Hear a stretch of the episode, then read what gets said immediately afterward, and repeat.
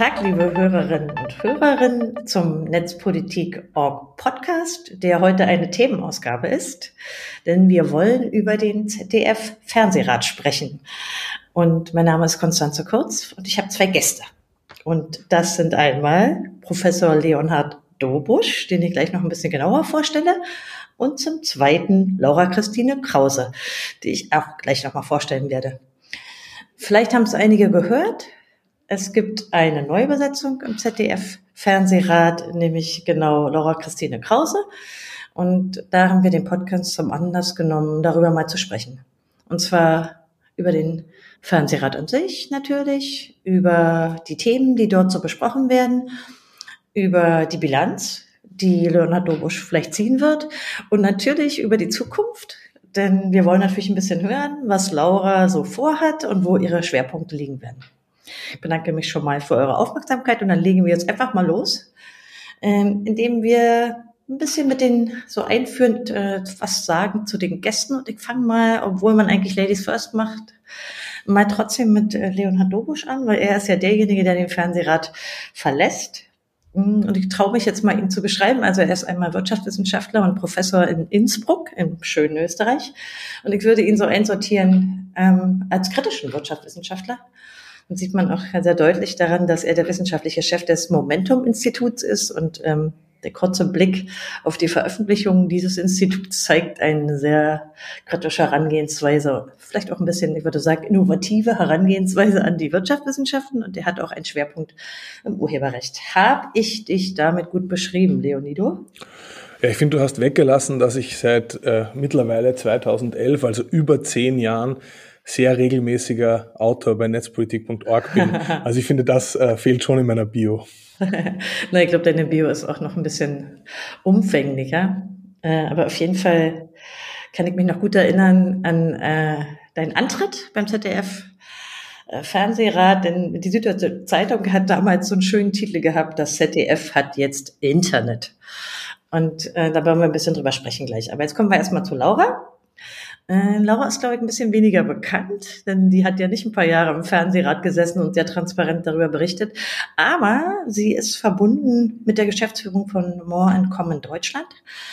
Und da würde mich schon mal interessieren, wer jetzt nicht kennt, was macht More Common Deutschland und wie kam es dazu, dass du da die Chefin bist?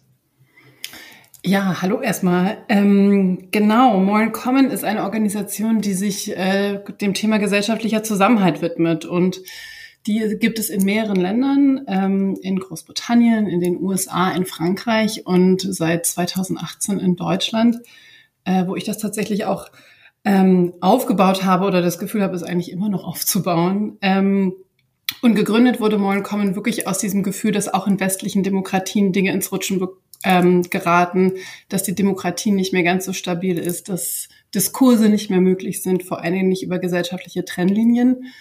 Ähm, und Moral Common leuchtet Gesellschaft aus, kann ich gerne gleich auch im Kontext äh, zum öffentlich-rechtlichen noch ein bisschen was zu sagen. Ähm, und mir ist das Ende 2017 begegnet ähm, in so einer Zeit, wo ich selber ganz viel nachgedacht habe, was kann man eigentlich machen, wo ich mir viel Sorgen um die AfD gemacht habe, wo ich mir viel Sorgen wegen Trump gemacht habe. Und dann ist mir dieses Konzept Moral Common begegnet und ich habe damals gesagt, okay, das sieht nach einer guten Wette aus, das würde ich gerne machen. Ähm, und so fühlt sich das auch immer noch an. Ich finde es eine interessante Namensgebung. Also, was man im Deutschen Zusammenhalt nennt äh, und im Englischen dann Common, finde ich ganz interessant, weil ja das Thema der Commons als sozusagen Gemeingüter durchaus für den äh, Fernsehrat ziemlich gut passt. Und über den wollen wir ja heute sprechen. Und vielleicht finden wir ja nachher nochmal zurück zu diesem Thema Zusammenhalt, denn da kann man ja nur mehrere Ansatzpunkte finden bei der Arbeit des Fernsehrates. Also der Fernsehrat ist ein Aufsichtsgremium in erster Linie, nicht wahr?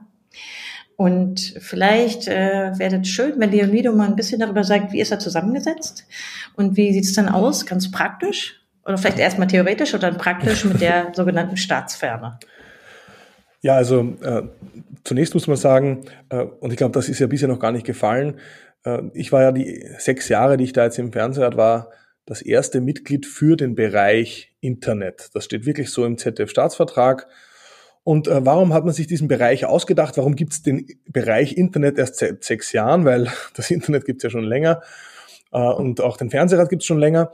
Aber der Hintergrund ist, dass 2014 ähm, das deutsche Bundesverfassungsgericht in einem Urteil entschieden hat, dass die Aufsichtsgremien der öffentlich-rechtlichen Rundfunkanstalten, also ARD, die einzelnen ARD-Anstalten, die haben ja alle ihre eigenen Rundfunkgeräte oder auch eben der ZDF-Fernsehrat nicht staatsfern genug seien. Das heißt, dass da zu viele Politiker und Politikerinnen drinnen gesessen sind. Die hat man beschränkt auf ein Drittel. Man hat dann gleichzeitig auch noch den Fernsehrat damals von, ich glaube, 74 auf 60 Personen verringert und hatte aber dann immer noch ein paar Plätze, die unbesetzt waren. Man hat zwar zum Beispiel bei den Kirchenvertretern und Vertreterinnen die alle drinnen gelassen, also es sitzen da immer noch äh, zwei Leute für die katholische Kirche, zwei Leute für die evangelische Kirche, dann noch wer von der Diakonie, dann noch wer von Caritas. Also ähm, dann gibt es jetzt welche quasi für andere Religionen auch. Also es ist, Religionen sind gut vertreten. Und zwar nicht also nur wenn, im Fernsehrat. Äh, unterbreche dich noch mal kurz. Du hast das Urteil angesprochen, da steht, äh, hattest du auch schon gesagt, äh, ein Drittel Parteipolitiker. Aber wie ist es gemeint? Parteinah oder tatsächliche Parteipolitiker? Und wie ist die Praxis? Naja, also ich möchte noch ganz kurz sagen, dass man, also was man gedacht, gemacht hat, ist, man hat sich dann halt andere Bereiche noch ausgedacht. Also eigentlich hat jedes äh, deutsche Bundesland sich einen Vertreter, eine Vertreterin, einen Bereich noch ausgedacht oder hat sich gemeinschaftlich geeinigt darüber und dann die Bereiche verteilt. Und ähm, prinzipiell ist es so, dass, dass eben diese, diese Vertreter gesellschaftlicher Bereiche der Idee nach die gesellschaftliche Vielfalt abbilden sollen. Da gibt es aber immer das Problem, dass natürlich da vor allem äh, Verbände dann halt vorkommen. Deshalb sind da Gewerkschaftsvertreter drinnen, eben Kirchen, ähm, auch Arbeitgeberverbände. Man hat natürlich versucht, das immer auch weltanschaulich irgendwie auszubalancieren. Und ähm, gleichzeitig äh, gibt es eben auch Bereiche, wo so eine verfasste Vertretung nicht da ist, die aber gesellschaftlich wichtig sind oder wichtiger werden. Ähm, und die hat man dann versucht, eben in dieser neuen Neuordnung des ZDF-Staatsvertrags mit zu erfassen. Und eine Idee war da offensichtlich äh, auch für Länder, sich modern zu geben. Und da hat Bayern sich dann für sich den Bereich Digitales auserwählt und Berlin wollte halt auch modern sein und hat das Internet ausgewählt. Und äh, die Besetzung selbst erfolgt dann aber eben nicht durch das Land Berlin, also formal am Ende schon, aber da ist auch im Landesgesetz geregelt, wer dann nominiert. Und in, im Fall des Internets nominiert der Chaos Computer Club die 64, äh, ein anderer Netzpolitikverein, dann ähm, ECO, Verband der Internetwirtschaft, das sind die Provider, und Medianet Berlin-Brandenburg, ein regionaler äh, Medienverein, eine Berufsvereinigung so in die Richtung. Und die müssen sich auf eine Person einigen. zwischendurch offenlegen, äh, was ich ehrenamtliche Sprecherin des CCC bin und auch daran beteiligt war.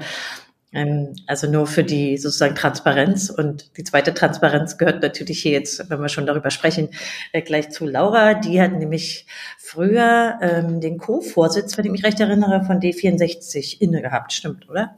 Genau, vier Jahre lang. Was ja, glaube ich, noch mehr als Moin Common dann den Internetbezug bei dir eigentlich äh, irgendwie darstellt, dass du Vorsitzender von so einem Netzverein warst äh, für längere Zeit, bevor du eben dann Moin Common übernommen hast. Ja, vielleicht kann ich dazu auch noch kurz was sagen, weil das ist wirklich ganz lustig, weil ähm, in dieser Fernsehrat-Aufgabe, die ich jetzt ja im Anfang Juli dann auch offiziell anfangen darf auszuüben, da kommt wirklich was für mich zusammen. Ne? Also das mit dem Zusammenhalt ist das eine. Ähm, und aus der Warte habe ich einen ganz klaren Blick auf, wofür es die Öffentlich-Rechtlichen braucht und dass es sie braucht. Und da kann ich gerne noch mehr zu erzählen. Aber das andere ist wirklich mein Ehrenamt äh, für, fürs Digitale und für die Netzpolitik.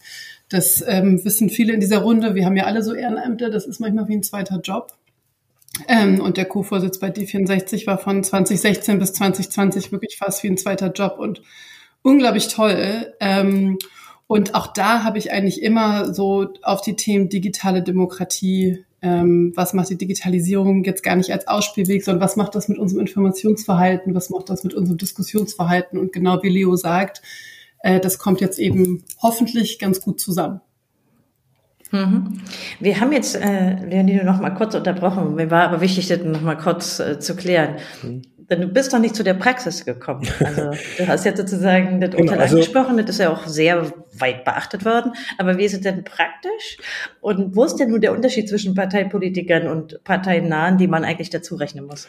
Ja, also ich, ich möchte sagen, prinzipiell die Idee und gleichzeitig ist das natürlich auch ein bisschen ein Dilemma wie will man einerseits so einen öffentlich-rechtlichen Rundfunk demokratisch rückbinden, also dass man sagt, das muss gesellschaftlich verankert sein. Irgendwie muss er da auch sicherstellen, dass der demokratische Auftrag, den so ein öffentlich-rechtlicher Rundfunk, ein öffentlich-rechtliches Medium hat, dass der erfüllt wird. Und gleichzeitig kann man da ja nicht eben, hat auch das Bundesverfassungsgericht festgehalten, nur Politikerinnen und Politiker reinsetzen. Die werden zwar demokratisch gewählt, Gleichzeitig ist eine der wesentlichsten Aufgaben von Medien allgemein und auch von öffentlich-rechtlichen Medien natürlich die gewählten Politikerinnen und Politiker auch zu kontrollieren, zu über, äh, überwachen, beziehungsweise ihnen halt auch eben kritisch zu begegnen.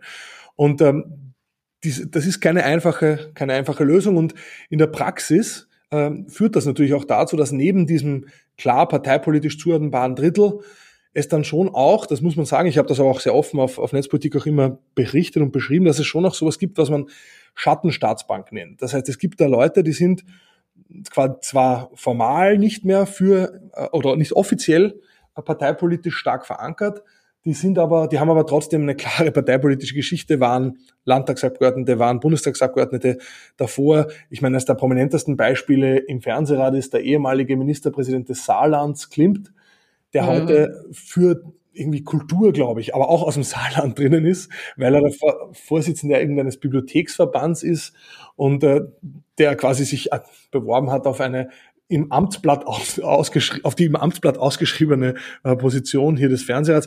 Also das ist schon ein bisschen, sagen wir, weird. Ja, das gibt's aber auch auf beiden politischen Seiten.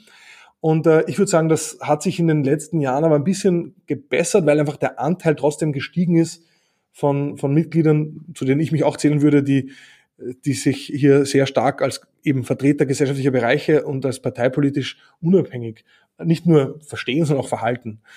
Aber ja, vielleicht ist das auch noch ein anderer Grund. Also, denn was wir glaube ich noch nicht erwähnt haben, ist, dass deine Zeit als Fernsehrat absolut gekennzeichnet ist davon, wie viel Transparenz du da reinbringen konntest. Dadurch, dass du darüber geschrieben hast, aber auch ab und an in den Medien selbst darüber berichtet hast. Also ich glaube, die Aufmerksamkeit dafür ist größer geworden, würde ich jedenfalls vermuten. Und vielleicht ist es ja durchaus ein positiver Effekt, den wir schon mal konstatieren können, sozusagen seit 2016 da nicht nur Transparenz, sondern auch eine gewisse Veränderung und Aufmerksamkeit ähm, da reingebracht zu haben. Oder würdest du sagen, das ist übertrieben?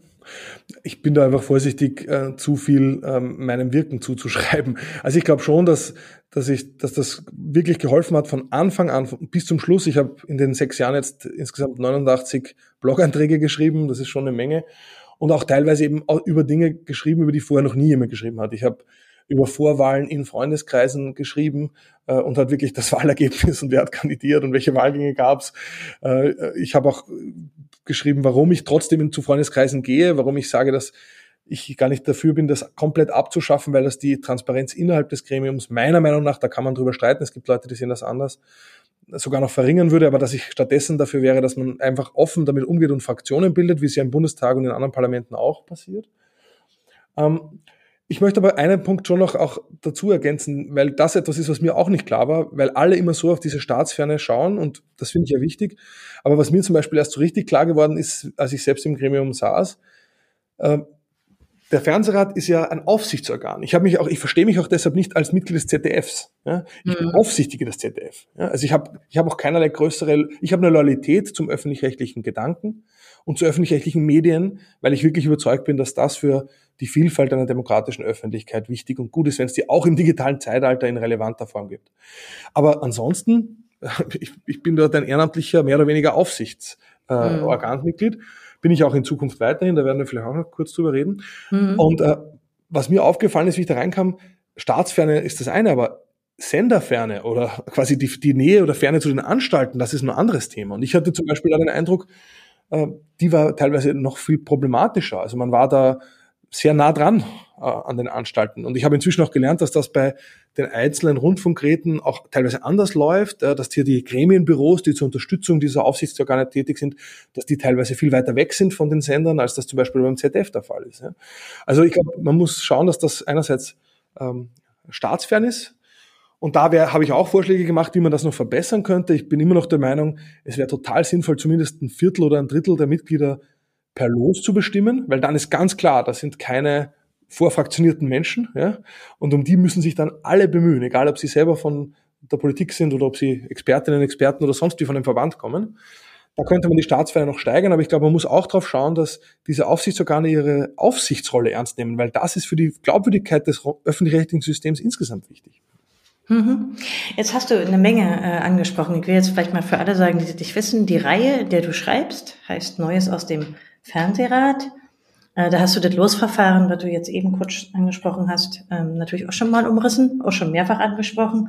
Du hast diese Vielfältigkeit schon mal besprochen, aber jetzt will ich natürlich, also dieser Weg ist für dich in gewisser Weise jetzt zu Ende. Jetzt kommt der Verwaltungsrat, hast du schon angesprochen und da kommen wir vielleicht noch drauf, aber ich will jetzt mal Laura fragen. Also für sie beginnt jetzt dieser Weg gehe mal davon aus, dass viele von dem, was Leonido geschrieben hat, natürlich klar interessant war für Laura. Aber sag mal selber, wie siehst du es jetzt? Also wie stehst du zum Beispiel zu dem Losverfahren und was sind überhaupt deine Schwerpunkte, die, die du da setzen kannst oder willst? Ja, danke. Ja, da freue ich mich total drüber zu reden und ähm, ich freue mich auch wirklich, dass Leo ähm, im Verwaltungsrat ist, weil ähm, Leo da insgesamt große Fußstapfen hinterlässt, aber ich mich auch darauf freue zu schauen, was wir da gemeinsam noch alles aushacken können ähm, in der Konstellation.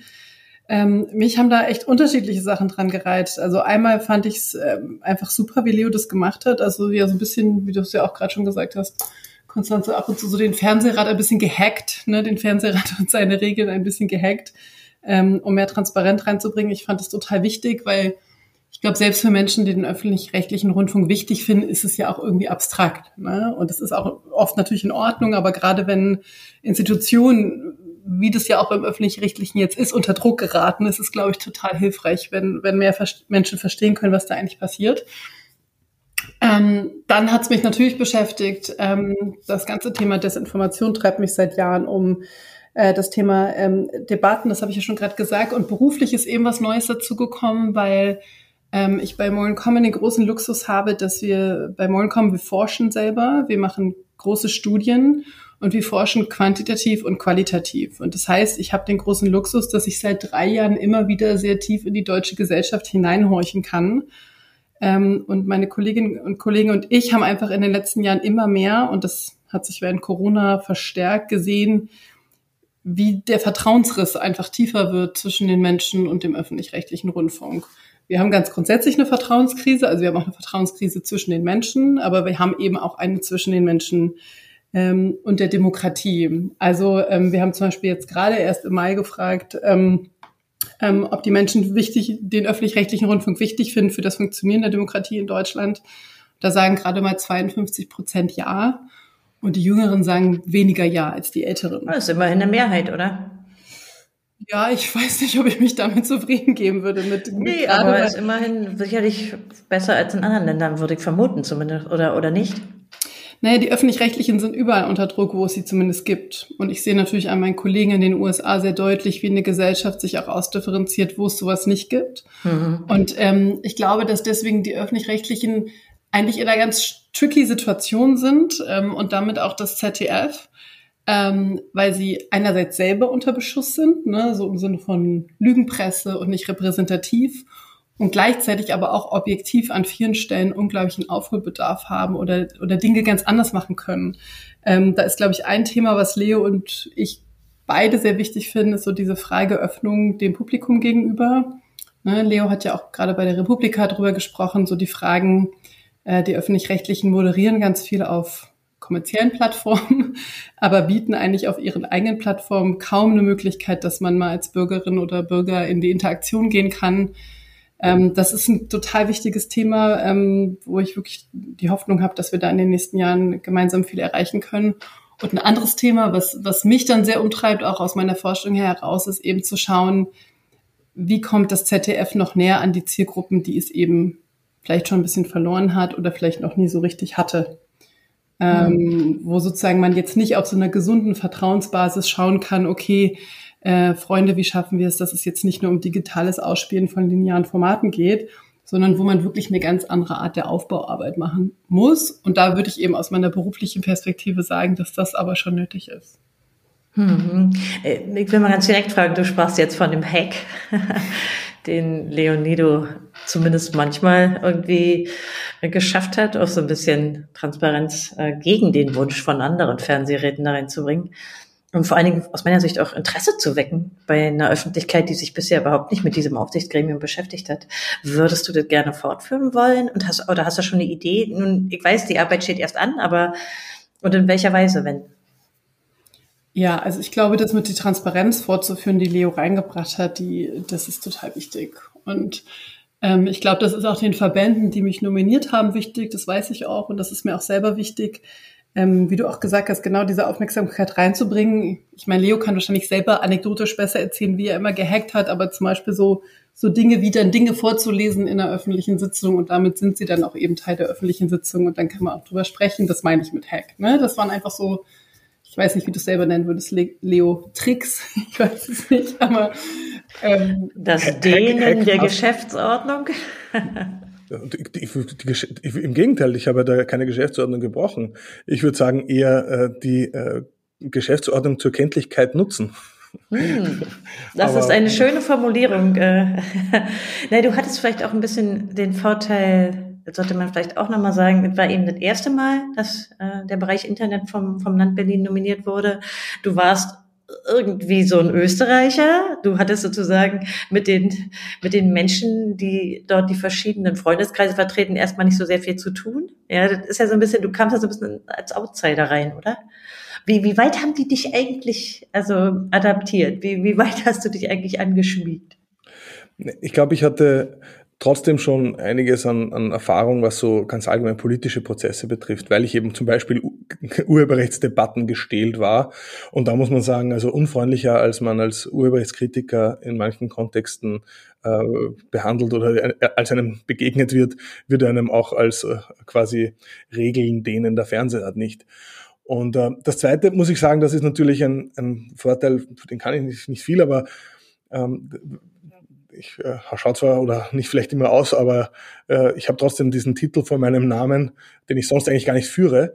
Aber man, es, es, es ist natürlich etwas, was dann ein Vorteil ist. Ja? Also man, und ich würde sagen, ein dritter Vorteil, äh, den ich auch hatte, gerade wenn es um so Geschäftsordnungsdinge ging, war, dass ich, ich habe ja nicht nur Wirtschaftswissenschaften, sondern auch äh, Öster, österreichisches Recht, aber immerhin Rechtswissenschaften studiert. Und äh, es gibt eigentlich vor allem eine einzige wichtige Lektion, die ich als, als Jurist gelernt habe, nämlich wenn ein anderer Jurist zu dir sagt, das geht rechtlich nicht, dann lügt er dich an.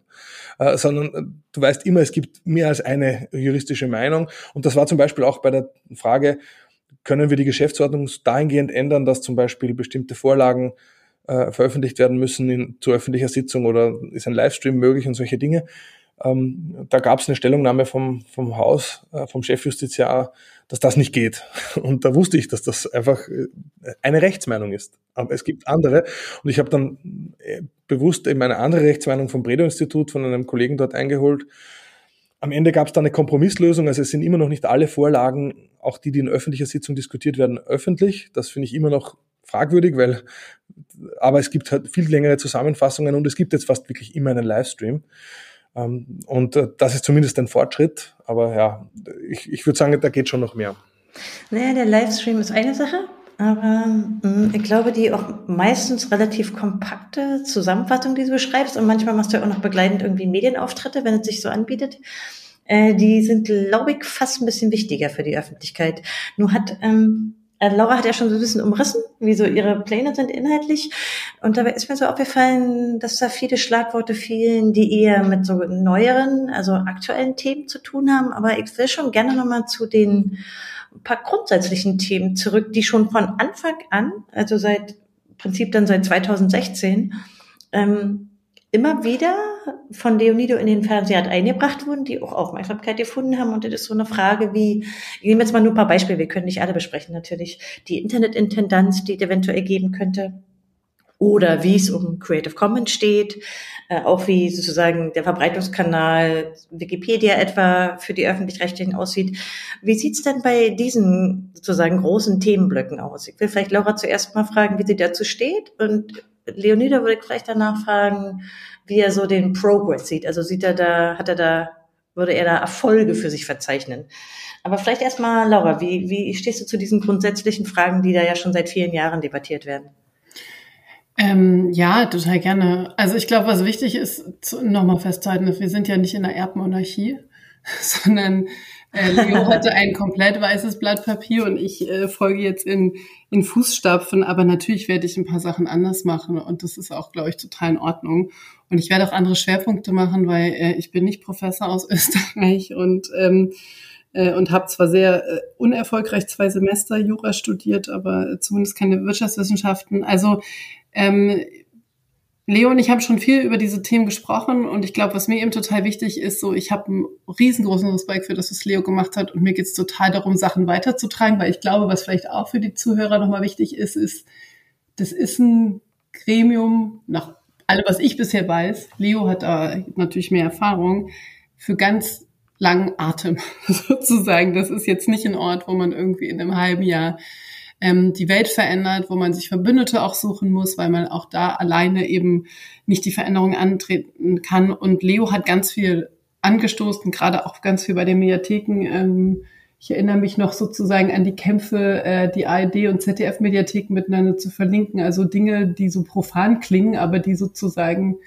äh, unglaublichen Aufwand da auch gehabt haben. Das Wikipedia-Thema, ähm, ich weiß nicht, Leo, wie lange bist du damit schon unterwegs? Wahrscheinlich schon die vollen sechs Jahre. Ähm, und bist auch noch nicht so weit gekommen, wie du gerne möchtest. Und da ist total viel ähm, dabei, was, was, was wir, glaube ich, gemeinsam total weiter vorantreiben. Ich glaube, bei mir werden eben noch ein paar andere Schwerpunkte dazukommen, weil wir einfach unterschiedliche Steckenpferde haben. Ähm, und ich glaube, was mir eben noch wichtig ist, und das kann ich wahrscheinlich final dann erst beurteilen, wenn ich selber bei den ganzen Debatten dabei bin, ist aber wirklich so dieser Punkt, das Internet oder die Digitalität äh, eben wirklich nicht mehr nur als Ausspielweg zu betrachten, sondern zu verstehen, dass auch das ZDF Teil einer digitalen Öffentlichkeit sein muss und sich auch so positionieren muss. Ähm, und das ist eben noch stärker ver verhaftet in der alten Welt. Das macht auch relativ viel Sinn, wenn man in die Zusammenfassung, äh, Zusammensetzung der Gremien schaut. Aber das immer weiter zu drehen. Und da habe ich jetzt für dich nicht den fünf, fünf, fünf ähm, aber ich glaube, dass das eben genau die wichtigen Fragen sind. Ich werde viel mit so einer Brille schauen, wen erreicht das ZDF eigentlich? Für wen ist es nicht da? Ähm, da sind die Menschen, die netzpolitik.org lesen, wahrscheinlich noch relativ nah dran. Ja, es gibt einfach viele, die sind viel weiter weg. Ja, das würde ich auch vermuten. Aber denke, also ich meine, ich weiß nicht, wie das bei euch ist. Ich könnte es ja mal in unserem kleinen, fast privaten Postgast offenlegen. Ich meine, wie, wie seid ihr als ähm, sozusagen Medienkonsument? Ich habe schon längst kein Fernseher mehr und ich gucke natürlich auch nicht linear Fernsehen. Also das ist ja auch, da ist ja auch eine ganze mehrere Generationen mittlerweile, die sich ja von diesen Geräten und linearem Fernsehen löst. Also, genau, in dem Bereich passiert ja schon total viel. Ne? Aber ich glaube, dass das die Menschen gar nicht immer mit dem, mit dem öffentlich-rechtlichen Rundfunk in Verbindung bringt. Ne? Mhm. Also wenn man jetzt irgendwelchen Instagram Meme-Accounts folgt, die irgendwie zu Funk gehören, ich, ich weiß nicht, ob das die Leute immer mitschneiden, dass das am Ende ein öffentlich-rechtliches mhm. Angebot ist. Also es wird ja schon unglaublich viel gemacht und ich glaube, das ist ja auch was, was Leo auch immer versucht zu sagen, es ist ja was passiert. Es ist jetzt nicht so ein Tanker, der sich gar nicht bewegt. Ähm, genau, und da ja. eben schlau einzuhaken, ist, glaube ich, total wichtig. Also die Logik der Gremien zu verstehen und dann eben zu schauen, wo man sie hacken und weiterentwickeln kann. Mhm, also vor dem Hintergrund, was du jetzt sagtest, würde ich ja zwei Sachen entgegnen. Das eine ist, ähm jetzt als neue Fernsehrätin anzutreten, ist ja auch eine super Chance. Also dieses unbeschriebene Blatt hast du, glaube ich, genannt, das ist ja auch eine Chance. Man kann wieder irgendwie mit ein bisschen anderen Methoden da rangehen. Äh, vielleicht sind auch einige neugierig auf die Ideen, die man hat.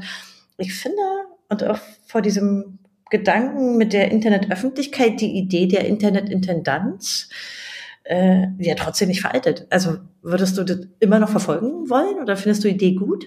Vielleicht darf ich da trotzdem mal was dazu sagen, weil Bitte. ich selbst, äh, nee, weil ich meine, diese Idee, ähm, vielleicht für alle mal zumindest in zwei Sätzen, weil unter diesem Wort kann man sich ja nichts vorstellen. Ja, und die Idee war eigentlich, dass man gesagt hat, naja, es bräuchte vielleicht äh, neben den ganzen Medienanstalten, äh, neben den, den öffentlich-rechtlichen Anstalten, ähm, auf Augenhöhe eine Intendanz, die sich vor allem um die Technik kümmert ja, und eben die, die eine quasi Art auf Open Source Basis einen Unterbau liefert.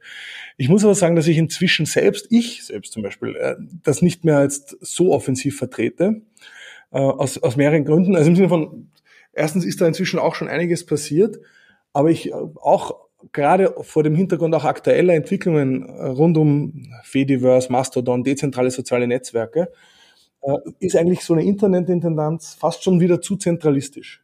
Also was ich schon glaube ist, dass es auf jeden Fall äh, quasi gemeinsame Organisationseinheiten gibt, wo eben und, und quasi gemeinsame technische Projektentwicklungen gibt, äh, dass man eben wie jetzt ARD und ZDF zusammenarbeitet bei der Weiterentwicklung der Mediathek auf Basis von offener Software, offenen Standards und offenen Protokollen. Das ist, glaube ich, essentiell. Und es ist also um auch die Mediatheken stärker auch technisch zu verbinden, nicht wahr? Genau, aber eben und aber gleichzeitig zu öffnen. Also einerseits hm. und das geht dann ja in einem, weil wenn ich quasi auf ein offenes Protokoll und einen offenen Standard und auf offene Software setze, äh, dann werden ja automatisch die Mediatheken miteinander sprechfähig. Ja, und zwar nämlich nicht nur in Deutschland, das finde ich auch so wichtig, sondern auch mit Österreich, mit der Schweiz, mit Frankreich, wo man ja mit Arte im Austausch ist, äh, vielleicht sogar irgendwann mal mit der BBC. Ja. Aber und dann ist, fällt auch das weg, was ja oft auch als, als, was ich auch als Gefahr sehe auf Perspektive, dass man zu stark regional, kleinteilig irgendwie eigen, äh, Eigenentwicklungen vorantreibt, die dann schneller veraltet sind, als sie überhaupt gelauncht werden. Ja? Äh, und man eben anschlussfähig wird an das grenzüberschreitende Internet, ja, das eben nicht äh, an den Grenzen äh, des bayerischen Rundfunks oder des Südwestrundfunks halt macht. Ja. Und äh, das heißt, ich, ich, ich glaube also, ähm, die prinzipielle Idee der Internetintendanz, dass man sagt, lasst uns viel stärker kooperieren, was diese technischen Unterbau betrifft, damit ihr weiterhin eigenständig redaktionell und inhaltlich und auch was die Portale betrifft, bleiben könnt. Aber auf dem Unterbau, auf offener äh, Basis zu kooperieren, das ist meiner Meinung nach unverändert aktuell, aktueller denn je, würde ich sogar sagen. Aber ich bin mir nicht mehr sicher, ob eine Intendanz äh, der richtige Weg dafür ist, ja, weil äh, da hätte, wäre fast wieder meine Sorge, dass es dann dafür um viele Machtkämpfe kommt, die eigentlich gar nicht hilfreich sind, sondern dass man eher schaut, lasst uns lieber als so Art Dienstleistungslayer, als Support-Layer, als Service-Layer einziehen, dass es da quasi ähm, da gibt es dann Gemeinschaftsunternehmen, die kümmern sich um Softwareentwicklung, und dann gibt es ein Gemeinschaftsunternehmen, das äh, widmet sich vor allem dem Datenaustausch untereinander, äh, dass man Personalisierungen vorantreibt und äh, Algorithmenentwicklung vorantreibt, aber alles eher so auf einer Dienstleister-Service-Ebene, dass niemand das Gefühl hat, da wird jetzt über ihn bestimmt, ja, sondern mhm. eher, dass man stärker ins Vordergrund rückt, wo man durch Kooperation mit profitieren kann, gleichzeitig aber in einem durchaus auch wettbewerblichen Verhältnis bleibt, wenn es um, um Aufmerksamkeit geht. Mhm. Naja, es gibt ja auch noch praktische Probleme, die du schon damals mit deiner Idee der Intendanz angesprochen hast, nämlich vor allen Dingen also die ganz praktische Änderung des äh, Rundfunkstaatsvertrages, nicht wahr, was ja politisch keine Kleinigkeit wäre. Aber ähm, ich wusste gar nicht, dass du dich so stark davon distanzierst, gar nicht mal von der inhaltlichen Idee, sondern eher von der Form, wenn ich es recht verstanden habe. Genau. Aber du hat äh, Laura ja gesagt, also sie muss ja nicht zwangsläufig irgendwie Ideen von dir aufnehmen, weiterführen. Aber ich würde eigentlich trotzdem gerne mal wissen, ob sie die Idee, ähm, also ob sie das ähnlich wie du bewertet oder ob sie hinter dem Gedanken noch steht. Denn ich sympathisiere durchaus damit. Ich weiß nicht, wie sieht denn das, Laura? Ähm, ja, also ähm, ich glaube, ich bin ein sehr pragmatischer Mensch und ich versuche immer die Sachen vom Ziel her zu denken und immer zu schauen, was braucht man denn, um wohin zu kommen. Und ähm, mein Eindruck im Moment noch von außen, äh, Moin Common hat aber auch gerade ein Projekt mit dem SWR gemacht. Wir haben, S haben den SWR gerade ähm, in so einem Innovationslab begleitet für ein paar Monate, wo es auch um viele der Fragen ging, die ich gerade schon aufgeworfen habe. Aus den Perspektiven, die ich bisher habe, habe ich eher das Gefühl, dass es in den Senderstrukturen eher noch das Problem ist, dass es zu wenig verschränkt ist. Ne? Also sozusagen, die Redaktion hat gelernt, dass sie das, was sie im Fernsehen ausspielt, auch, auch online ausspielen muss und dann wird es vielleicht noch mal ein bisschen anders geschnitten und ein bisschen anders aufbereitet. Ähm, aber das ist so ein bisschen wie im Bereich digitale Demokratie. Wenn ich einen Prozess digitalisiere, dann habe ich einen digitalisierten analogen Prozess. So. Und viele der Themen, ähm, wie ich es auch bei Leo so wahrgenommen habe, mit denen sich Leo so in den letzten Monaten und dieses Jahr beschäftigt hat, geht ja gerade stark in diese Frage, wie, wie schafft man da eigentlich, dass das nicht mehr eine Einbahnstraße nur ist, dass man eben nicht nur sendet, sondern dass man diese Rückkopplung des Publikums auch wirklich ermöglicht. Und ich glaube, dass ähm, hat total viel mit Kulturwandel zu tun. Und deswegen wäre im Moment meine These eher, dass es wichtig ist, das zu verschränken mit den Strukturen und eben nicht Parallelstrukturen für, für sozusagen das Digitale zu bauen. Ich finde, Leo hat das gerade auch ganz schlüssig ähm, erzählt, wo da was Sinn macht, sondern eher diesen Kulturwandel in die Häuser zu bekommen, dass man sich zum Zuschauer, Zuleser, Zuhörer ähm, stärker öffnen muss und direkt von dem hört und nicht nur über den Umweg der sozialen Medien. Mhm. Also jetzt höre ich so ein bisschen, wenn ich jetzt mal, also wir haben jetzt eine halbe Stunde rum, wenn ich so ein bisschen resümiere, habe ich so den Eindruck, inhaltlich seid ihr euch ähnlich, also ihr vertretet ähnliche Standpunkte, aber Laura hat jetzt ein paar Mal betont, Mm, naja, ein bisschen andere Schwerpunkte würde sie schon gerne setzen. Dann mach doch mal ein bisschen Butter bei die Fische. Also wo ist denn, wo siehst denn du Beispiel Schwerpunkt, den du legen wollen würdest, der ein bisschen von dem abweicht, was Leonido vertreten hat oder was vielleicht noch gar nicht zur Sprache kam oder im Fernsehrat einfach noch so ein bisschen, ja, so, so ein Nischenthema fristet? Ich glaube, da liest du gerade mehr rein, als ich da, als ich da kommunizieren will. Ich glaube einfach, und das habe ich ja eingangs schon gesagt, ich komme natürlich aus einer anderen Perspektive, aber es ist ja auch völlig in Ordnung. Also ich finde, das ist ja auch das Schöne an dieser Rolle Vertretung des Bereichs Internet. Das kann ja alles Mögliche bedeuten. Ähm, und Leo hat dem jetzt einen Anstrich gegeben und ich freue mich total, dass ich mit ihm, also das ist vielleicht auch nochmal wichtig für alle zu sagen, also Leo wird ja auch weiterhin an den Sitzungen des Fernsehrats teilnehmen. Ne? Also Leo ist ja nicht weg aus der Welt. Äh, Leo arbeitet an diesen Themen genauso weiter wie vorher. Und deswegen finde ich es auch, glaube ich, total gut, dass wir eine ganz große Schnittmenge haben. Ich glaube, wir haben eine sehr ähnliche Einstellung. Ähm, ich fand übrigens vorhin auch super, Leo, wie du das formuliert hast. Ähm, wie hast du es nochmal gesagt, dass du dich, ne, also du bist nicht das ZDF, ne? Du bist ja. ein, sondern der Aufsichtsrat drüber. Ja, aber trotzdem, aber trotzdem mit einer Haltung, dass es wichtig ist, dass es den öffentlich-rechtlichen Rundfunk gibt. Und das will ich vielleicht auch mal sagen, das ist halt in unseren heutigen Zeiten auch keine Selbstverständlichkeit mehr. Ähm, oh, das ist eigentlich ein trauriger Satz, oder? Aber wahrscheinlich ist es ein wahrer Satz. Es gibt einfach viele Menschen, die wollen den öffentlich-rechtlichen Rundfunk nicht mehr. Die sind nicht in der Mehrheit, aber deswegen, ähm, und ich glaube, da, da kommen Leo und ich aus einer sehr, sehr ähnlichen Haltung und aus einer, oder gehen mit einer sehr ähnlichen Haltung da rein. Ähm, aber ich muss sagen, diese Zusammenhaltsperspektive, die ich, die ich eben einfach beruflich seit ein paar Jahren mit mir rumtrage, die werde ich natürlich auch auf die Themen dort mit einbringen. Und ich finde, es beißt sich auch überhaupt nicht mit den, mit den Dingen, die Leo schon angestoßen hat. Hm. Na, jetzt müssen wir doch mal auf den Herrn Verwaltungsrat kommen. Ne? Äh, wir haben es ja vorhin schon angekündigt. Also Leonino wird weiter dabei sein. Er ist sozusagen gewählt als Verwaltungsrat. Ähm, dann sag doch mal ein bisschen, wie ändern sich die Aufgaben?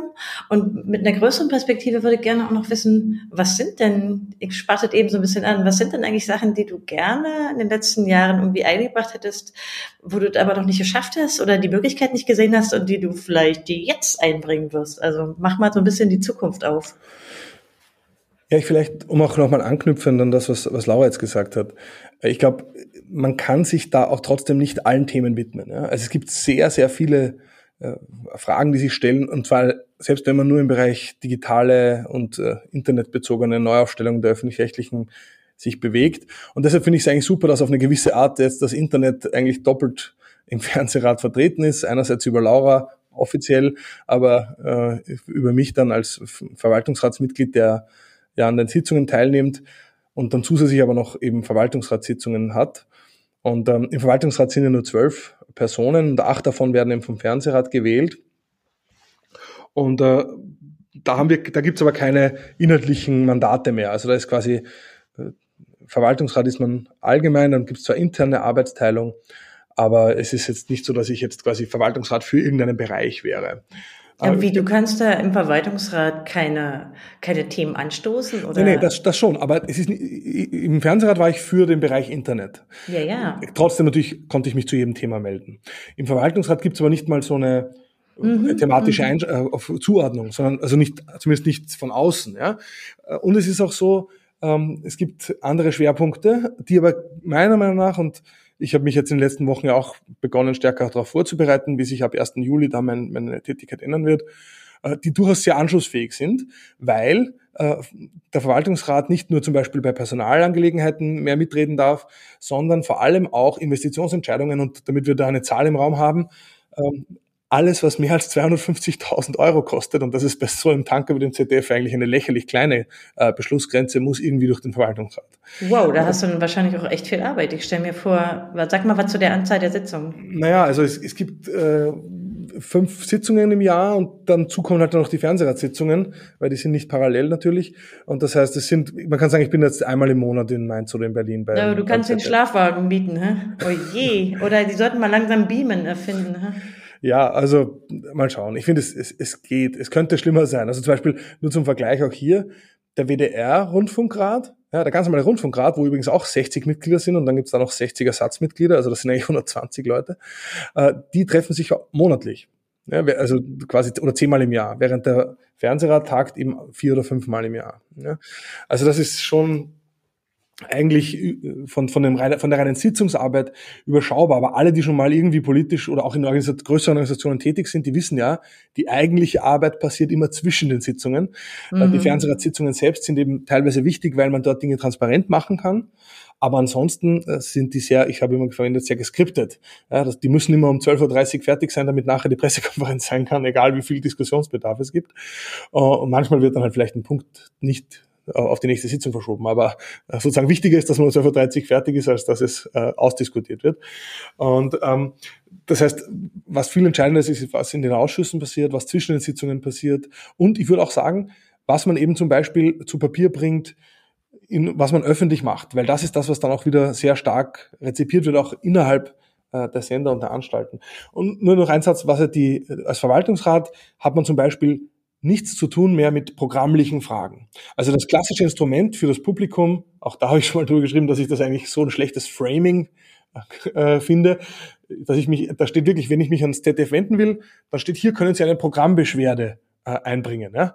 Also wieso nur eine Beschwerde? Also ein Programmlob ist nicht vorgesehen. Ja? Ich kann mich nur beschweren. Ja? Also eine andere Möglichkeit, offiziell an den Fernsehrat heranzutreten, gibt's nicht. Ja? Ich kann natürlich sonst was schicken. Aber es ist detailliert festgelegt wie eine Programmbeschwerde ab. Ja, nun, ihr seid ein Aufsichtsgremium und nicht ein Lobhuldigungsgremium. Ja, aber doch auch da darum, äh, Aufsicht kann ja trotzdem auch bedeuten, Dinge, die gut sind, zu verstärken. Also ich finde, Aufsicht heißt ja nicht, äh, dass man äh, nur Dinge schlecht finden darf. Ja, also ich sehe schon, eine gewisse Negativität hast du da aber schon mitgekriegt, oder?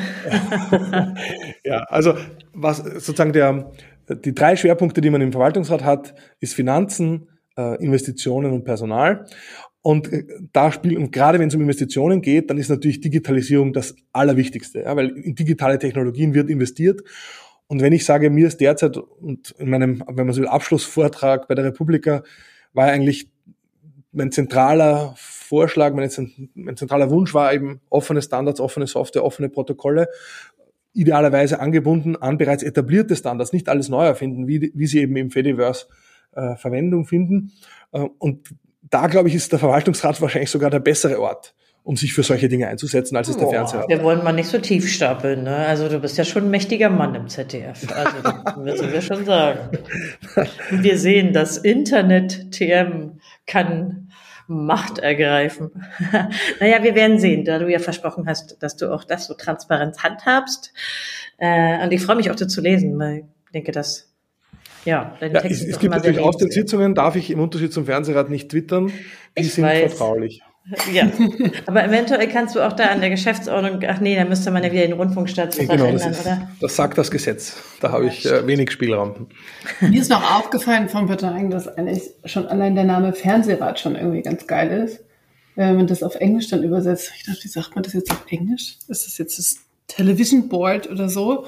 Es klingt halt dann gleich nur nach Fernsehen. Ne? Ja, wahrscheinlich Advisory Board, oder? Wegen, also wegen der Aufsichts, oder? Es wird übersetzt mit Television Council.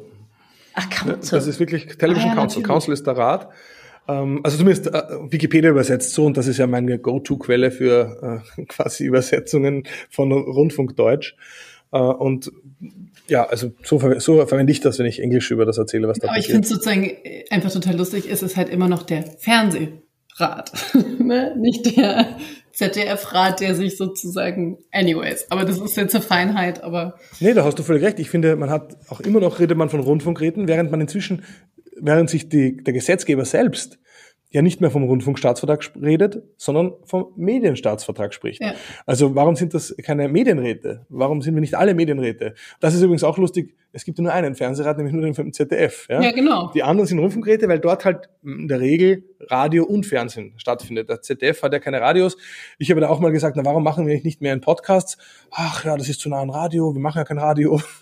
und, da, und da, da wird noch zu stark in solchen medialen Kategorien mhm gedacht, die eigentlich völlig konvergiert sind im Netz. Ja. Ja. Ach, ne, äh, ich finde sowieso, da will ich vielleicht bei der Gelegenheit mal ansprechen. Du erwähnst jetzt eben die Rundfunkräte. Du hast mich kürzlich in einem Gespräch total erstaunt, als du mal gesagt hast, wie viel das in Deutschland sind. Äh, denn man muss sich ja klar machen, anders als beim ZDF, äh, sind ja bei der ARD die einzelnen Anstalten. Und du kamst auf, also so irgendwie auf eine knappe vierstellige Zahl. Und ich war ganz. 400, 500 sind es, glaube 500 ungefähr, ist meine Schätzung.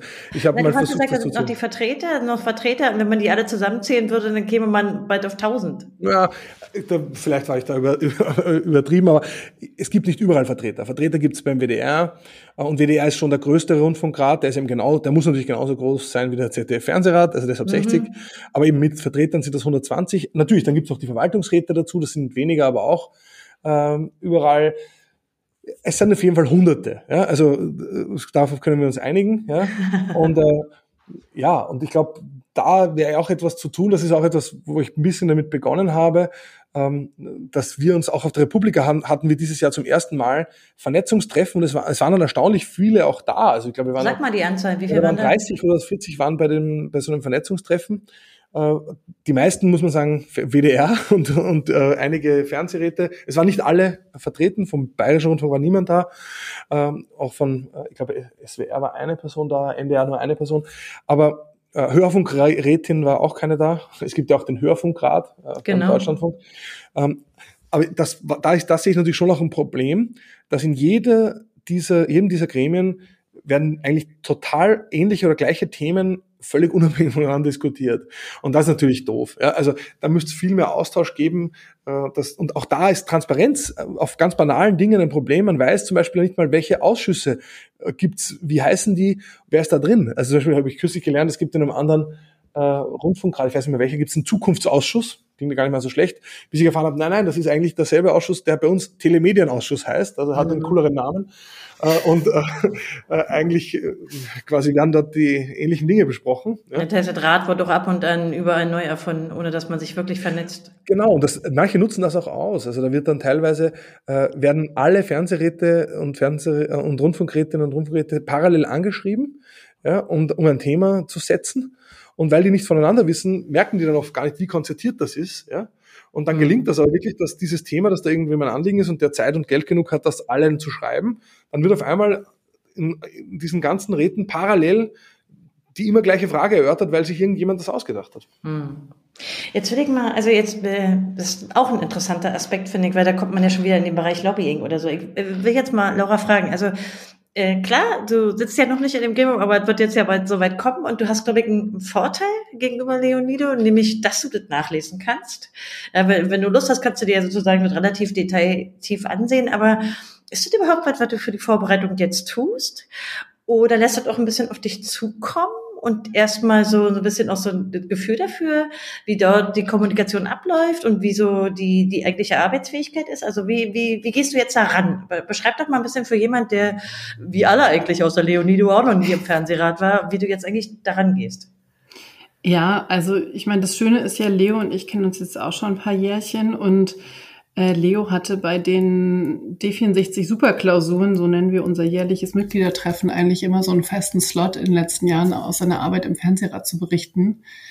Ähm, und es ist ja manchmal ganz lustig, äh, wie sich so Sachen fügen. Und, und als Leo wiederberufen wurde vor, wann war das, zwei Jahren, ähm, war ich ja damals auch noch in meiner Co-Vorsitzendenrolle auch noch mit an der Entscheidung beteiligt. Ne? Das heißt, ich habe das schon immer alles mitverfolgt. Natürlich jetzt nicht so in der fachlichen Tiefe immer, aber ähm, ähm, Leo ist wirklich, also hat bei den D64-Mitgliedern da auch ein großes Stein im Brett äh, mit seinen humorvollen äh, österreichisch garnierten Vorträgen. Ähm, Und ja, die Mundart ist auch ein Riesenvorteil, glaube ich auch. Ich werde nicht versuchen, das nachzumachen. ich glaube, wir würden alle daran scheitern. Genau. Nein, aber deswegen. Ähm, ich finde das so gemein. Ich bemühe mich so, Hochdeutsch zu sprechen und ihr sagt mir gerade, nee. dass ich das komplett nicht schaffe. Nein, wir haben deinen nee, Charme gelobt, ja, ja. Nein, aber deswegen, genau. Ich sag mal, das, das ist auch, das ist, das ist wahrscheinlich bei den anderen Verbänden, die nominieren, schon auch ähnlich, ne? Aber bei D64 waren auch immer alle sehr stolz, dass du jemand im Fernsehrat sitzt. Ja, bei, beim TTC war das auch genau. so. Da gab es ja immer so die großen Vorträge, meistens am Jahresende, die, ich glaube, äh, Leni, du hat auch öfter mal ordentlich Flausch abbekommen, oder danach? Ich habe einmal, das muss ich sagen, der, der Vortrag, auf den ich am meisten stolz bin, und der war genauso, der war nach zweieinhalb Jahren äh, beim Chaos Communication Kongress dann in Leipzig äh, wo ich meiner Meinung nach immer noch, das, wird, das werde ich immer lieben, weil ich ja eben für den Chaos Computer Club auch äh, im Fernsehrat war, habe ich ja den Vortrag mit dem, mit dem Titel Chaos im Fernsehrat gehalten. Und ich meine, den Titel liebe ich schon sehr, sollte ich jemals ein Buch darüber schreiben, wird das auch so heißen. Und, muss äh, ich sagen, da waren sehr, sehr viele Klicks. Nee, und das, muss sagen, genau, sicher, ja. und das ist interessanterweise sicher der meistgesehene Vortrag ja. meines Lebens geworden. und äh, ja, da bin ich schon ein bisschen stolz drauf, dass ich, glaube ich, allein auf YouTube waren es irgendwie so, ich habe, als ich das letzte Mal nachgesehen habe, über 35.000 und dann kamen noch so 6.000, 7.000 auf, auf äh, Media CCC dazu. Also das heißt, über 40.000 Leute haben sich über ein Gremium einen Vortrag angehört, von dem sie vorher wahrscheinlich noch nie was gehört hatten. Das ich finde den übrigens in keiner Weise veraltet. Ich habe da gerade noch mal reingehört, weil ich werde bestimmt noch mal, nämlich am Ende, da kann man so eine Fragen-Session, da ist ja egal, äh, das ist überhaupt nicht veraltet. Also das, äh, das kommt einem jetzt vor, weil die Pandemie sich irgendwie gefühlt zwei Jahrzehnte zieht, aber da sind sehr viele aktuelle Fragen, finde ich. Ich würde da genau, gleich mal anschließen ich, bei Laura. Genau, ich habe deine Frage ja noch gar nicht richtig beantwortet. Also deine Ach, Frage stimmt. war ja eigentlich, ähm, wie ich mich vorbereite. So, genau, ne? genau, genau. Also, also genau, ich, ich verfolge das einfach schon seit Jahren und deswegen, als jetzt auch dann die Frage aufkam, ähm, als Leo dann äh, das geschafft hat, in den Verwaltungsrat gewählt zu werden und dann die Frage aufkam, okay, wer könnte das denn jetzt machen? Das ist vielleicht auch nochmal interessant für die Hörerinnen und Hörer. Ähm, sieht der Staatsvertrag auch vor, dass das sozusagen abwechselnd Frau-Mann ist. Ähm, das ist sozusagen mit eingebaut ähm, hatte ich da einfach total Lust drauf. So und ähm, das ist vielleicht sozusagen jetzt aus der Praxis gesprochen. Also ähm, A ist es ja, das hat ja Leo schon erzählt, es ist ja eigentlich ein total witziges Verfahren mit diesen vier sehr unterschiedlichen Verbänden, die sich einig werden äh, müssen sozusagen für diese Nominierung. Das finde also ich finde ich finde das äh, kurios, aber irgendwie auch ganz großartig. Es sind vier sehr unterschiedliche Vereine und Verbände. Und wenn man es dann sozusagen geschafft hat und dann so einen offiziellen Brief kriegt, ähm, auch noch wirklich in der Post dann auch ähm, mit dem ZDF-Logo, dann kriegt man auch relativ schnell einfach erstmal ganz viel Papierkram geschickt. Ne? Also man kriegt die mhm. Statuten geschickt, man kriegt die äh, Reisekostenerstattungsrichtlinie, man kriegt Organigramme. Also das ZDF versorgt einen dann erstmal mit ganz viel Material, äh, durch das man sich dann, also äh, meine Nominierung ist ja, glaube ich, gerade, weiß ich nicht, zehn Tage alt. Ähm, genau, durch das man sich dann auch erstmal durcharbeitet und in drei Wochen ist dann meine erste Sitzung. So, ne? Aber sag mal, nach der Veröffentlichung hast du auch sozusagen von der Öffentlichkeit, also hast du ein Feedback erhalten? Welcher Art war das? Naja, also was man schon merkt, ist, dass ähm, die anderen Mitglieder im Fernsehrat schon sehr aktiv mitschneiden, wer da jetzt dazu kommt. Das habe ich schon gemerkt. Woran? Nee, weil, weil, also einmal, wer, wer, auf, wer einem auf einmal auf Twitter folgt, wer einem auf einmal auf LinkedIn angezeigt wird. Ähm, und wer einem auch zum Teil eine kurze Nachricht schreibt und sagt, herzlich willkommen. Also das ist, hatte ich schon, ich weiß nicht, Leo, ob du das teilen kannst, aber ich habe schon das Gefühl, dass da eine, schon eine Aufmerksamkeit dafür da ist, sozusagen, äh, was sich da bewegt. Da bewegt sich ja immer wieder was, aber das hatte ich jetzt schon das Gefühl, dass das jenseits von äh, wirklich super, super netten Reaktionen auf Twitter, also äh, Leo und ich hatten irgendwie, glaube ich, sehr kräftige Notifications an dem Tag. Äh, das hat mich total gefreut, aber das waren so, das habe ich schon auch gemerkt, dass da ähm, die anderen Akteure, die da vertreten sind, da schon auch einen Blick drauf haben. Das war mein Eindruck.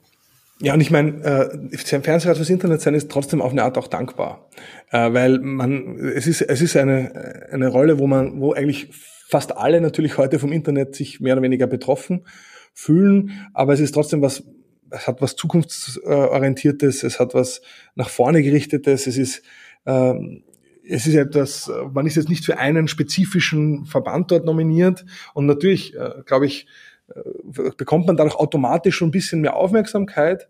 Und äh, ich hatte auch den Eindruck, dass es eigentlich bis, also zumindest in meiner Bubble, die ich mitbekommen habe, haben sich eigentlich alle auch gefunden oder haben das eigentlich alle auch zugetraut und freuen sich, dass du das jetzt machst, Laura. Ich habe also auch relativ positive äh, Reaktionen so gesehen an dem Tag, wo das öffentlich wurde. Also D64 hatte auch eine Pressemitteilung gemacht mit so, also ein paar Statements, aber mein Eindruck war auch relativ positiv. Aber ist natürlich auch eine gewisse immer Ambivalenz, weil man ja, bevor es wirklich losgeht, immer nicht viel mehr sagen kann als herzlichen Glückwunsch, nicht wahr? Oder, oder hast du auch inhaltlich äh, Kommentare bekommen, Laura? Also, äh, es gab die üblichen, ich glaube, ein ehemaliger Mitbewohner von mir hat geschrieben, ach, an dich kann ich mich jetzt wenden, wenn irgendwie ähm, äh, online in den Nachrichten die Szenen vom Fußball ausgeblendet werden müssen aus rechtlichen oh. Gründen. Großartig. Und ich habe gesagt, ah ja, okay. äh, of course, so klar. Das, ähm, äh, dass man, da, dann ist man gleich schon ein bisschen die Beschwerdestelle. Ähm, nee, aber ich meine sozusagen, das, was wir eingangs ja auch besprochen haben, so die Sichtbarkeit für das Gremium. Ne?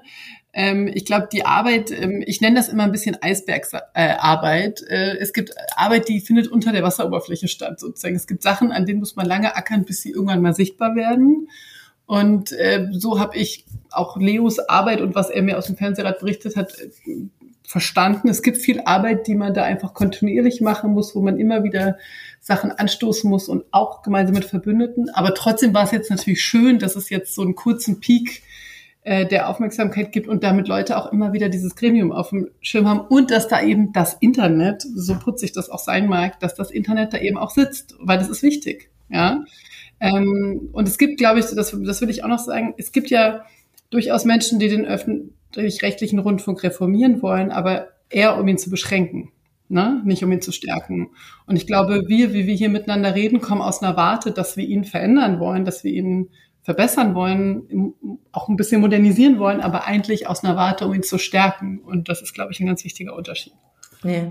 Also das würde ich für mich auch unterschreiben, obwohl ich nie Fernsehrat war und auch nicht sein werde, aber das würde ich auch so unterschreiben. Ich finde gerade immer so, im Vergleich zu anderen Ländern, wenn man da mal unterwegs ist oder wenn man die Sprache spricht und die Medien gut wahrnehmen kann, dann sieht man natürlich den hohen Wert. Und ich glaube, so ein bisschen sogar in der Pandemie haben die Daten das ja auch gezeigt, dass das Vertrauen in den öffentlich-rechtlichen Rundfunk zumindest am Anfang ja sehr hoch war, also eine als seriöse Informationsquelle auch immer noch sehr wichtig ist. Also neben all der Unterhaltung und den anderen Themen, die dort auftauchen. Drostens Corona-Update war ein öffentlich-rechtliches Podcast-Format. Also so muss man das auch schon sagen. Also ja. wie auch immer ja. man dazu steht, aber das ja. war, finde ich, eigentlich das Corona-Leitmedium im ersten Jahr. Ja. Und äh, auch und zwar über Deutschland hinaus. Ne? Also es hat man auch in Österreich, äh, war das Thema. Was hat Drosten im aktuellen Podcast erzählt? Ja, und eigentlich der Ukraine-Podcast erfüllt heute äh, eine ähnliche Funktion. Der scheint, also auf die Art, wie das gemacht wird, da hat der NDR ja wirklich ähm, ein Format entwickelt, was offenbar Leute auch anspricht. Also auch über die sozusagen die Aufregung immer so von diesen Nachrichtenzyklen hinaus und auch längerfristig zu machen. Ähm, ich will vielleicht äh, in die Endrunde einsteigen. Ja? Ähm, Leonido hat immer so, vor allen Dingen bei Twitter, eine gewisse Zugänglichkeit gezeigt. Ja, man, also du antwortest auch, äh, natürlich hattest du die Reihe bei netzpolitik.org und da gab es Kommentare. Ähm, würdest du das für den Verwaltungsrat fortführen wollen? Geht das überhaupt?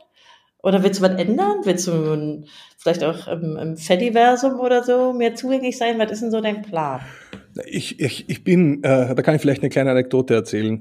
Oh, äh, ich bin ja auch jetzt inzwischen schon äh, länger als im Fediverse. Ich hatte seit, seit 2018 habe ich einen Mastodon-Account. Ich gebe zu, genutzt habe ich ihn eigentlich erst seit ein paar Monaten intensiver als Mastodon quasi jetzt so seinen dritten Frühling. Ja, dann äh, sag ihn doch mal für die nee, Menschen. Leonido, das ist das Schöne. In Mastodon habe ich endlich meinen echten äh, quasi Nickname Leonido. ich muss nicht auf meinen Alternativ-Nickname Leonido Busch, der so lang ist, ausweichen. Also Leonido at Chaos Social bin ich, im, bin ich auf Mastodon. Aber jetzt die lustige Anekdote ist, ich habe ja quasi ähm, auf äh, äh bei der Republika eben war ja mein Fazit, lasst uns die öffentlich-rechtlichen ins Fediverse bringen. Und, äh, und dann kommt meine Schlussslide und natürlich, wie man das halt so macht, da sind meine Kontaktdaten drauf, ja. Und das ist natürlich die klassische Copy- and Paste-Slide. und was ich natürlich vergessen habe, ist, äh, die abzudaten. Und was bedeutet, dass inzwischen mir, glaube ich, zehn Leute auf Mastodon schreiben, ah, ganz guter Vortrag, aber wie kann es sein, dass du für das Fediverse bist und dann in deinen Kontaktdaten der Mastodon-Account fehlt? Ihr habt recht, Leute. Es ist ein großer Fail von mir gewesen, ja. Aber ich will, ich glaube, es wäre umgekehrt blöder gewesen, ja, dort einen Mastodon-Account stehen zu haben und auf Mastodon nicht mitzulesen. Also bitte äh, verzeiht mir das. Äh. Inzwischen, inzwischen ist auf meiner Schlussslide natürlich Mastodon Leonido bereits vor Twitter gelistet. Und ich muss echt sagen, also äh, ich, ich bekomme da schon relativ viel äh, Rückmeldung. Das ist ja die äh, Erfahrung, die viele machen dass auf, dass auf Mastodon die Community zwar kleiner, aber in, äh, agiler ist, ja, dass da durchaus und vor allem auch für so technische Fragen durchaus auch fundierter äh, die Rückmeldungen teilweise sind. Ähm, also diese, die, das Gute ist ja selbst als Verwaltungsrat, ja, also man ist dann noch nicht in der ersten Promi-Liga, dass man irgendwie mit, dem, mit den Anfragen nicht fertig werden könnte. Also das, das schaffe ich noch locker. Okay. Ja, also das ist. Das, das, ja, aber deine dürftige Ausrede für diese letzte Slide, die können wir leider nicht durchgehen lassen als Anekdote. Die können wir nur als, ach, na ja, na, na gut, eine Entschuldigung durchgehen lassen. Und das ist eine super Vorlage für Laura. Das kannst du doch besser, oder? Ja, das ist, das ist sogar fast ein, ähm, es ist ein ganz spannendes Thema, weil, ähm, also ich finde das, was du sagst, äh, Konstanz, total wichtig. Also die Ansprechbarkeit ist, ist wichtig, ne, so in dem Rahmen, wie man das leisten kann. Das ist ja auch ein Ehrenamt, ne, aber es ist, ich finde das total wichtig. Ähm, ich muss noch mal schauen, wie ich das mache, aber ich muss gestehen, dass ich sozusagen aus persönlichen Gründen meinen Twitter-Konsum sehr eingeschränkt habe in den letzten anderthalb Jahren. Also ich habe vorher eigentlich auf Twitter gelebt und habe das ziemlich reduziert, ähm, weil mir das irgendwann in der Pandemie äh, mir so auf den Nerv gegangen ist. Also ich bin mir auch selber auf den Nerv gegangen, aber sozusagen mir ist auch ähm, so die Gereiztheit auf Twitter hat mich irgendwann genervt. Und, ähm, und andere Social Media? Also jetzt mal ab, abgesehen von Twitter? Ja, das ist jetzt wahrscheinlich total unpopulär, aber also Instagram ist so mein Internet-Happy Place, muss ich gestehen. Ähm, und ähm, weil ich da mich leichter von beruflichen Themen lösen kann, sozusagen. Ähm, ich habe aber ähm, mir meine übliche Handle, die ja auch, wo mich auch Leute manchmal fragen, warum hast du die eigentlich noch so? Also meine Handle ist Laura ist Gold. Das hat sich irgendwann mal so ergeben. Da habe ich noch aber sag jetzt, jetzt kannst du mir offenlegen, wie kommt das? Genau, ich will das auch wissen. Ich will es auch wissen.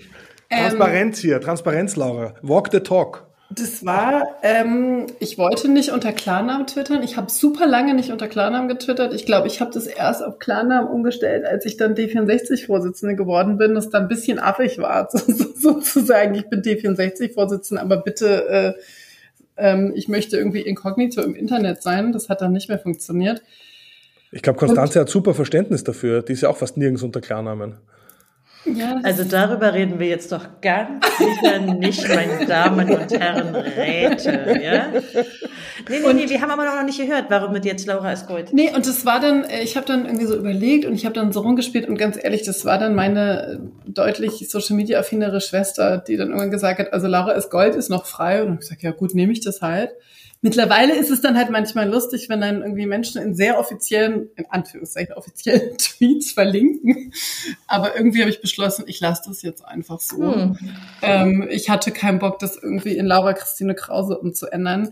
Ähm, genau, und ich habe äh, die gleiche Handle äh, auch bei Mastodon, bei dem ähm, von der Bümmermann-Redaktion aufgesetzten. Oh, das ist aber ganz neu. Domäne, ja, ich weiß, das ist auch ganz neu und ähm, ich glaube, da bin ich irgendwie seit einem Monat oder so. Ähm, genau, und äh, versuche mich da noch zurechtzufinden. Genau, also ich weiß, dass ich das irgendwie meine Aktivitäten wieder ein bisschen hochschrauben muss. Ähm, und das ist aber immer so eine Verhandlung mit mir selber. Wie gesagt, es hat mir zwischendurch ganz gut getan, äh, mich aus manchen Twitter-Debatten ein bisschen rauszuziehen. Aber ähm, mittlerweile ist die App wieder auf dem Handy. Na, es ist ja hier auch kein Zwang, äh, irgendwie Social Media transparent zu sein. Äh, gut. Meine Damen und Herren Räte, ist das eigentlich, kann man das offiziell schreiben? Irgendwie so ein Briefkopf oder so? Ich habe es nie getan. Also, aber ich, auch, auch, wenn ich Österreicher bin, muss ich sagen, ich, ich ich, ja, da gibt's ja noch Geheimräte. Geheimräte und, so, ne? und echte ja. und unechte Hofräte, aber ja, äh, es, ist, es ist so, dass ich zum Beispiel ja nicht mal eigentlich äh, meinen, meinen Titel, äh, Professorentitel führe, den führen andere für mich, aber in meiner in meiner E-Mail-Signatur steht der nicht mal äh, weil ich, weil ich das teilweise ein bisschen affig finde. Also ja, und, und komisch für Ösis, ne? Also man ja, sagt den Österreichern nach, dass sie so Titelhuber sind. Ja, aber genau, aber vielleicht genau deshalb ist es mir unangenehm. also, ich meine, muss sagen, in Deutschland gibt kenne ich das dafür mehr noch als in Österreich. Insofern muss man sagen, ist erstaunlich. Äh, in Österreich haben wir alle Titel, deshalb äh, lassen sie es dann irgendwie auf Twitter weg, während in Deutschland gibt es immer wieder Leute, die als Doktor so und so oder als Professor so und so wirklich auf Twitter sind, wo ich mm, mir denke, so ernsthaft. Yeah ich versuche trotzdem nicht zu judgen, weil äh, vielleicht äh, haben Das ist immer gut. Ja, genau, ist immer gut, hast du recht. Überhaupt weniger judgen. Ja, aber genau. Okay, ich versuche es nochmal mit einer Schlussrunde. Passt. also das eine ist, äh, also ich habe eigentlich noch zwei Fragen, die ich euch gerne stellen würde. Ich fange mal mit, äh, womit fange ich an? Mit Leonie, du fangst, glaube ich, an. Ähm, das ist so eine kurze Schlussrunde. Wirst du deine Reihe Neues aus dem Fernsehrat fortsetzen und in welcher Frequenz, wenn du das schon abschätzen kannst? Bloggen funktioniert bei mir so, äh, irgendwann muss was raus. Das sind so Dinge, wo ich das Gefühl habe, äh, äh, die Welt muss es erfahren und sonst schreibt es ja keiner. Ja? Und das äh, erstaunt, man denkt, und ich, quasi, ich habe also keinen Plan, dann und dann schreibe ich das, sondern irgendwann hat sich das aufgestaut oder das ist, oder es kann auch ganz schnell gehen, weil irgendwas passiert ist und es muss jetzt geschrieben werden. Und das führt aber dann trotzdem dazu, dass im Schnitt, ja, also so ein, zwei Mal im Monat äh, kommt da ein Update. Ja, und ich habe ich hab jetzt nicht vor, das groß zu ändern. Ähm, das äh, ist ungeplant bisher so gelaufen und ich glaube, das wird auch weiterhin so laufen. Ich freue mich da sehr drauf. Äh, ich bin ein großer Fanboy deiner, deiner Texte. Also du hast Gabe, das irgendwie sehr ja, lesbar zu machen. Aber noch lieber mag ich eigentlich deine Radiointerviews mit der Schlagwortzahl von, ich weiß nicht, vier pro Millisekunde Wörtern oder so. Da kriegt man immer die volle Dosis. Äh, wie ist es denn mit dir, Laura? Also willst du schon was sagen dafür, dazu, mh, hm, wie du dir das so vorstellen kannst, irgendwie die Transparenz mit Leben zu füllen? Also wie, was können wir denn vielleicht von dir erwarten? Oder hast du schon eine Idee oder so? Ja, genau. Also Leo und ich haben auf jeden Fall besprochen, dass er die Serie weiterführt, aber dass ich da auch mitschreibe. Yay! Ähm, wir können mal gucken, in welcher Frequenz. Ähm, aber ich glaube, dass ähm, das lebt ja davon, wenn es gefüttert wird. Äh, und wenn dann die Neue aus dem Fernsehrad auch bei Neues aus dem Fernsehrad ab und zu Das ist doch eigentlich schön, oder? ähm, Wäre wär das doch eine ganz schöne Sache. Ja, ich glaube, da ist Netzpolitik einfach ein, ähm, ein guter Andockpunkt und ähm, ja, und ansonsten bin ich auch einfach gespannt. Ich meine, ich sehe mich natürlich auch in der Pflicht und oder beziehungsweise in der, in der Verpflichtung gegenüber den, den vier Verbänden, die mich nominiert haben und ihren Mitgliedern. Das ist mir schon auch wichtig ähm, dass die sich auch alle gut vertreten fühlen. Ähm, und da schaue ich auch gerade sozusagen, was da so jeweils die Wünsche und Erwartungen an mich sind, ähm, dass da auch immer, immer auch da irgendwie ein guter Kommunikationsfluss ist. Na gut, dann möchte ich mich bei euch bedanken aus mehreren Gründen. Äh, zum einen, dass ihr euch die Zeit genommen habt, jetzt zu sprechen über Zukunft und Gegenwart und ein bisschen auch über die Vergangenheit der, der Tätigkeiten. Ich möchte mich aber auch mal bedanken. Ich glaube, die Gelegenheit ist günstig ähm, für euer ehrenamtliches Engagement. Also ich glaube, viele unterschätzen, wie viel Zeit man da reinstecken kann. Auch wenn das manchmal Spaß macht, macht das auf jeden Fall nicht immer Spaß, sondern kostet etwas Zeit. Und äh, da finde ich, ist ein Danke mal angebracht. Und da möchte ich auch gleich unsere Hörer und Hörerinnen auffordern, wenn sie das auch mal sagen wollen, tut euch keinen Zwang an. Die Kommentare dafür sind immer offen. Und dann hoffe ich, dass wir vielleicht in zwei, drei Jahren oder so, oder vielleicht sogar eher vier oder fünf Jahren, nochmal rekapitulieren können. Also wenn Leonido ein paar Jahre im Verwaltungsrat ist und äh, hoffentlich Laura eine gute Bilanz ziehen kann über ein paar Jahre Fernsehrat, dann hoffe ich, dass ihr uns gewogen bleibt und nochmal mit uns sprecht. Habt ihr noch irgendeine Message an unsere Hörer und Hörerinnen? Dann habt ihr jetzt die Chance. Laura zuerst. Ich bin wunschlos glücklich. Und du, Leonido? Wenn wir schon so im Dankesmodus sind, möchte ich dir danken äh, für deine kompetente Gesprächsführung und dass du dir die Zeit genommen hast, uns hier zu hosten. Total und, gern. Äh, ja, und ich äh, freue mich schon. Das erscheint aber eh in der Reihe Neues aus dem Fernsehrat, dieses Gespräch, oder? Hm, das habe ich noch gar nicht so richtig abgefragt. Also ich will, ich, will, ich, will, das in meiner Reihe haben. Nee, ich kann den Tag da einfach ransetzen und ach so, willst du auch deine Nummer haben? Das können wir später ich finde, Ich finde, es, wäre, es, wäre der 90, es wäre der 90. Eintrag. Also ich finde, das, das wäre ein Jubiläumseintrag. Cool, ja. Also ich fände das, ich das schick. Äh, ich werde versuchen, in der Redaktion hier mehrheitsfähig zu machen. Das wäre echt total, ich wäre total dankbar dafür. Okay, dann äh, vielen Dank und tschüss, bis zum nächsten Mal beim Netzpolitik Podcast.